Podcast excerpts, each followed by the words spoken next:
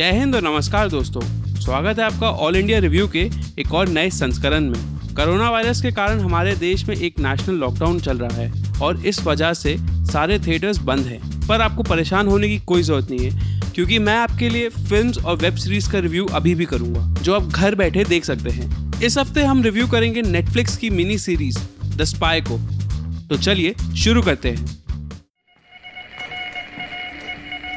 Do you consider yourself a patriot? I love this country with all my might.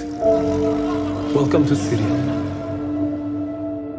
If your country needed you to lie to your friends, your family, your wife, would you do it? My name is Kamel Amin Thabit. Kamel isn't real.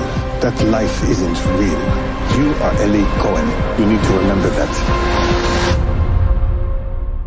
It's a bit late for that. The spy एक ऐतिहासिक कहानी है जो प्रसिद्ध जासूस Eli कोहिन पर आधारित है।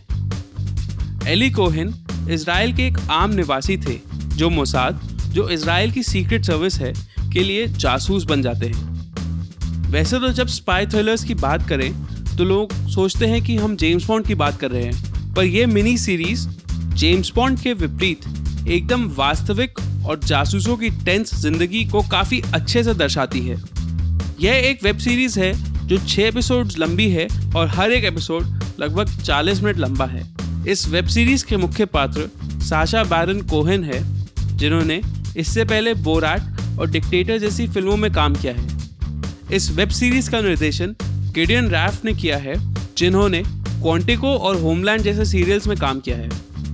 इस मिनी सीरीज़ को समझने के लिए पहले आपको इसराइल और बाकी मिडिल ईस्ट की लड़ाई को समझना ज़रूरी है। इसराइल मिडल ईस्ट में एक छोटा सा देश है, जो 14 मई 1948 में बना था। पर इस देश का इतिहास काफ़ी पुराना है और यहूदी, ईसाई और मुसलमान तीनों इस जगह को पवित्र होली लैंड मानते हैं। इसराइल चारों ओर से शत्रु देशों से घिरा हुआ है और अपने अस्तित्व को बचाने के लिए उसे शुरू से ही काफ़ी मेहनत करनी पड़ी है। यह मिनी सीरीज़ एली कोहेन के कारनामों का अनुसरण कराती है।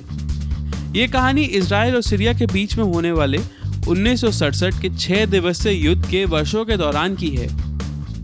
यह मिनी सीरीज़ कोहेन के एक मामूली क्लर्क से सीरिया के रक्षा मंत्रालय तक घुसपैठ की कहानी बताती है। इस मिनी सीरीज़ में काफ़ी सारा सस्पेंस और एक्शन है। मिनी सीरीज़ में कोई ऐसा सीन नहीं है जिसमें आप बोर हो जाएँ। साशा की एक्टिंग बहुत ही ज़्यादा बढ़िया और सीरियस है।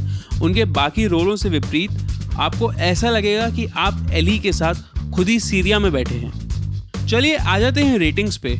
तो इस फ़िल्म के एक्शन के लिए मैं दूँगा पाँच में साढ़े तीन स्टार इस फ़िल्म के एक्टिंग के लिए मैं दूँगा पाँच में साढ़े चार स्टार कुल मिला के इस फ़िल्म को मैं दूँगा पाँच में चार स्टार आप घर में बैठिए और ये मिनी सीरीज़ का आनंद उठाइए। साथ में कुछ ठंडा पीने के लिए रख लीजिए, क्योंकि आपको लगेगा कि आप एली के साथ खुद सीरिया में हैं और आपको हर क्षण की गर्मी महसूस होगी। अगर आपको स्पाई थ्रिलर्स में ज़रा सी भी रुचि है तो आपको ये फ़िल्म देख के काफ़ी ज़्यादा मज़ा आने वाला है। चलिए, ये था आज का रिव्यू अब मैं मिलूँगा आपसे अगले एपिसोड में।